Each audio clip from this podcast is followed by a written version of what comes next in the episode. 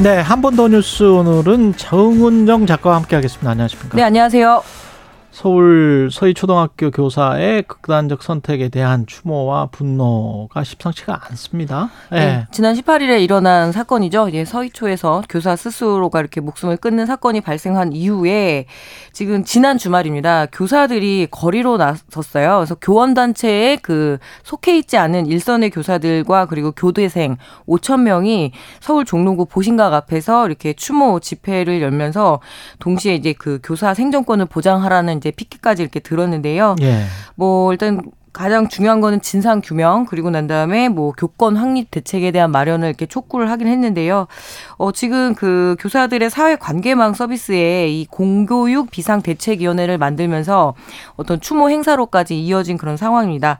이거 이런 게 조금 교사 사회에서는 좀 드문 일인 거죠. 그렇죠. 적극적으로 네. 이렇게 의견을 개진하고 또 지금 이제 교육청에 근조 이제 화환을 보내면서 네. 적극적으로 이렇게 그 의견을 개진하고 있는 그런 상황입니다. 그동 안에 이런 비슷한 일이 많이 있었다, 많이 당했다 그런 그 어떤 공감 이런 게 있는 것 같습니다. 예. 교사들 사이에서. 예. 뭐, 뭐 아직 정확한 사망 원인에 대한 규명은 이루어지지 않습니다만 않았습니다만 그래도 이제 이 학부모의 악성 민원에 대한 제보들이 계속 이어지고 있고요. 예. 어 실제로 또 이게 더 충격적인 게 그 부촌이라는 그 서초구에서 발생한 일인 거잖아요. 음.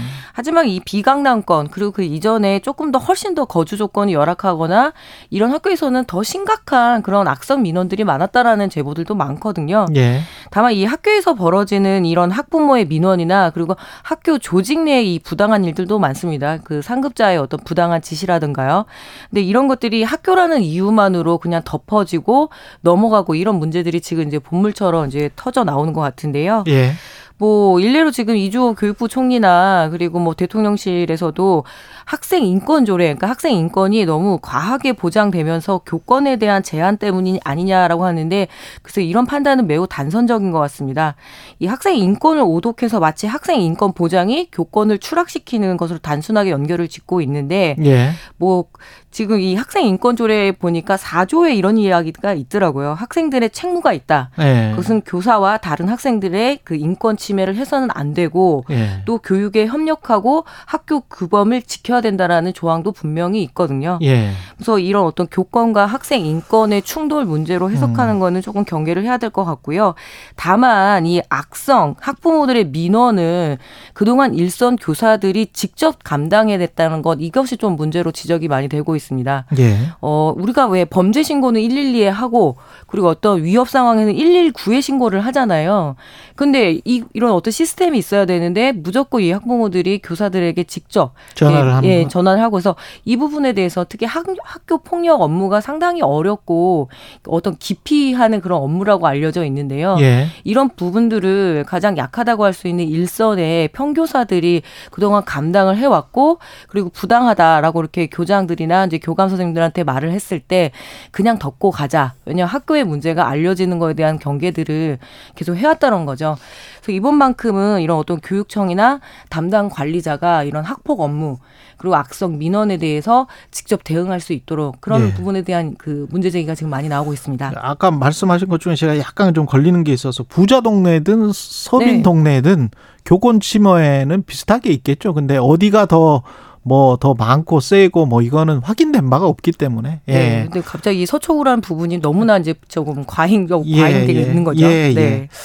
그리고 이 그 중요한 게 지금 말씀하신 것처럼 행정적으로 처리해서 앞에서 학부모들의 악성 민원이나 이런 것들은 교장이나 교감이나 교무처장 같은 분들이 교학과에서 그냥 막아주고 선생님들은 교육에 전념할 수 있는 그런 환경을 조성해 줘야 되는데. 네, 이런 요구들이 계속 있어 왔는데 그동안 그렇죠. 묵살된 거죠. 네. 예. 그런 것들에 관한 어떤 제도적인 고민 같은 게 필요할 것 같습니다. 네, 예. 갑자기 뭐 체벌을 뭐 부활시키자라고 하는 이런 뭐 오독 사태도 음, 있고요. 그, 그거는 예. 아닌 것 같고요. 임태희 예. 경기도 교육감 같은 경우에는 그런 상벌 제도를 강화하겠다라고 예. 하는데 과연 이것이 해결책일까요? 예. 네. 앞장서서 교장 선생님이 민원이 있으면 일단 나한테 가져오세요.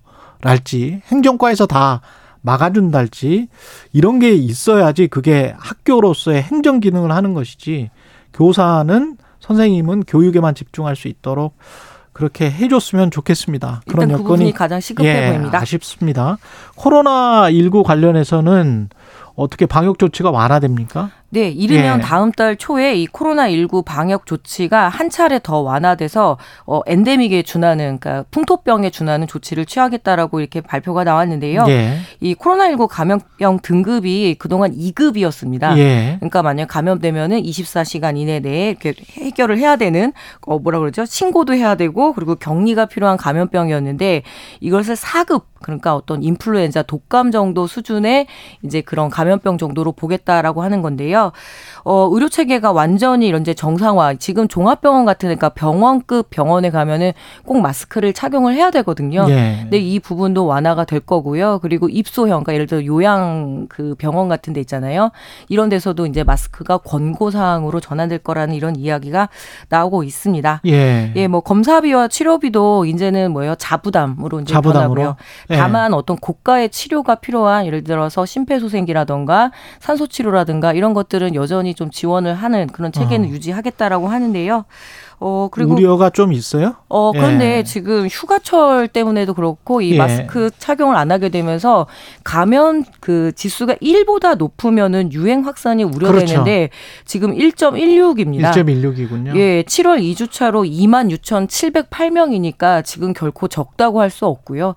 또 본격 휴가철이 다가오기 때문에 노약자들은 예, 좀 조심하셔야 예, 스스로 좀 조심을 예. 하셔야 될 것 같습니다. 예, 스스로 마스크를 써야 되겠다라고 생각하시면 마스크 쓰시는 게 네. 나을 것 같기도 하고요. 예. 한 번 더 뉴스 정은정 작가였습니다. 고맙습니다. 네, 감사합니다. 예.